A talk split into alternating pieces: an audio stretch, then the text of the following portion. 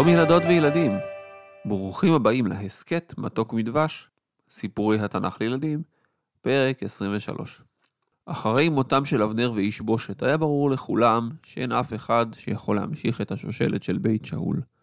היה גם ברור לכולם שעם ישראל צריך מלך אחד.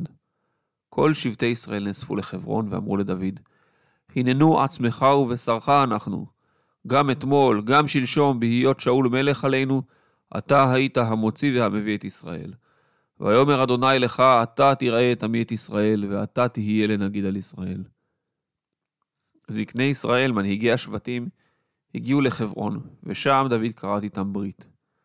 דוד היה בן שלושים כשמלך בחברון על יהודה.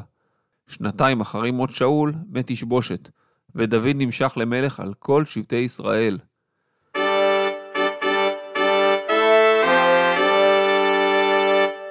דוד עתיד להיות מלך במשך 40 שנה.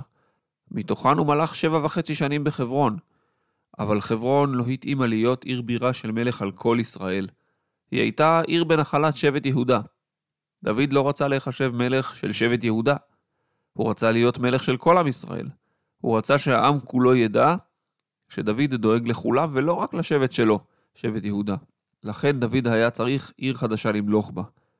אבל כל עיר ישראלית נמצאת בשטח של שבט כלשהו, ודוד לא רצה להעדיף אף אחד מהשבטים, כדי לא לגרום לקנאה או יריבות בין השבטים. הוא היה מוכרח למצוא פתרון. היה לו רעיון. יש עיר שנמצאת במקום מרכזי בממלכה, עיר חזקה, מבוצרת, מתאימה למלך, שלא נמצאת בתחום של אף שבט. לעיר קראו ירושלים. הבעיה המרכזית שלו הייתה שהעיר הזו הייתה עיר יבוסית. היא הייתה עדיין עיר יבוסית, כי אף שבט לא הצליח לכבוש אותה מאז כיבוש הארץ בימי יהושע. היא ישבה על הר, מוקפת בהרים אחרים. ירושלים הייתה עיר מבוצרת וקשה מאוד לכיבוש. דוד ואנשיו הלכו לירושלים. היבוסים אמרו לו, לא תבוא הנה, כי אם הסירך העברים והפסחים. הם התכוונו לומר, לא יבוא דוד הנה. אבל לא ברור מה בדיוק הסיפור של העברים והפסחים. עברים לא יכולים לראות. לפסחים אין רגליים מתפקדות. ולפי חלק מהפירושים, היבוסים היו כל כך בטוחים בביצורים של ירושלים, שהם העמידו על החומות חיילים עיוורים ופסחים, כדי להראות לדוד כמה הם חושבים שאין לו סיכוי להתגבר על הביצורים שלהם. דוד אמר, כל מכה יבוסי בראשונה יהיה לראש ולשר. לי זה מזכיר את שאול שהבטיח פרס למי שיכה את גוליית. הגיבור הפעם היה יואב בן צרויה, שעלה ראשון. דוד וחייליו כבשו את מצודת ציון, ומאז היא נקראה עיר דוד.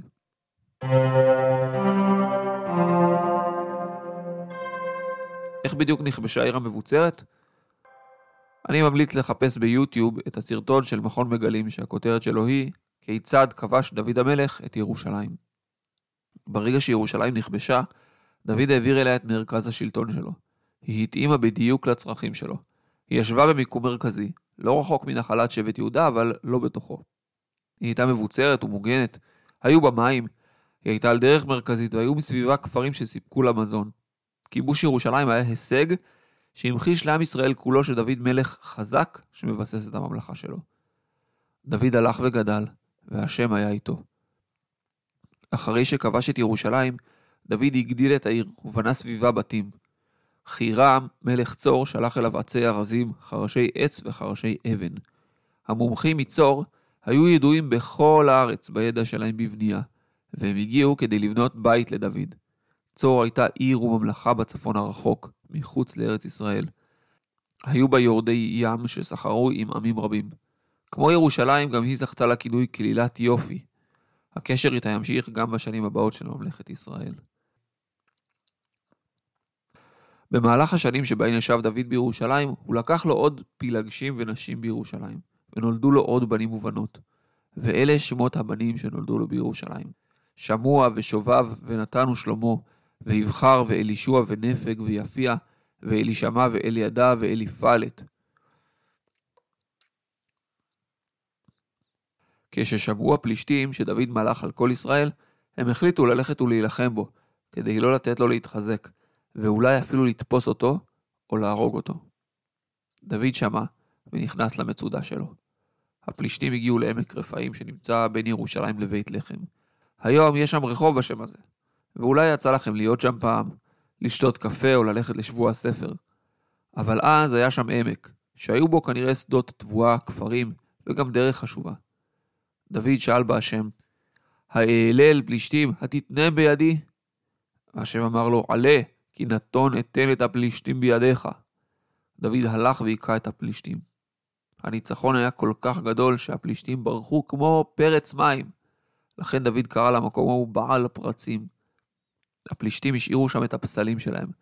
דוד ואנשיו לקחו אותם כשלל. הפלישתים לא אמרו נואש, ויצאו בפעם השנייה לעמק רפאים.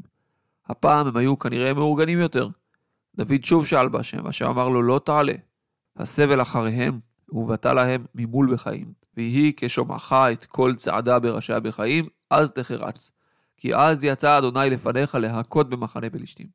כלומר, אל תתקוף את הפלישתים ישר, כמו בפעם הקודמת, אלא לך מאחוריהם ותגיע אליהם בהפתעה. הבחיים הם כנראה סוג של צמחייה שבה השתמשו חיילי דוד כדי לא להתגלות בפני הפלישתים, וכדי שרעש הצעדים שלהם ייבלע ברחש של הבחיים ברוח. גם הפעם הפלישתים הופתעו ונחלו תבוסה. הם ברחו מהמקום, ודוד רדף אחריהם עד גזר. ויצא שם דוד בכל הארצות, ואדוני נתן את פחדו על כל הגויים.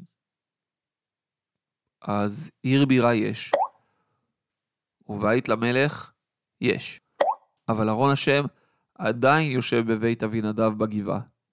דוד רצה להביא את הארון לירושלים, ולהקים בירושלים מקדש של קבע, במקום המשכן, שהוא אוהל. האם דוד יצליח להעלות את הארון ולבנות את בית המקדש? ומה תחשוב על זה מיכל בת שאול? כל זאת ועוד בפעם הבאה.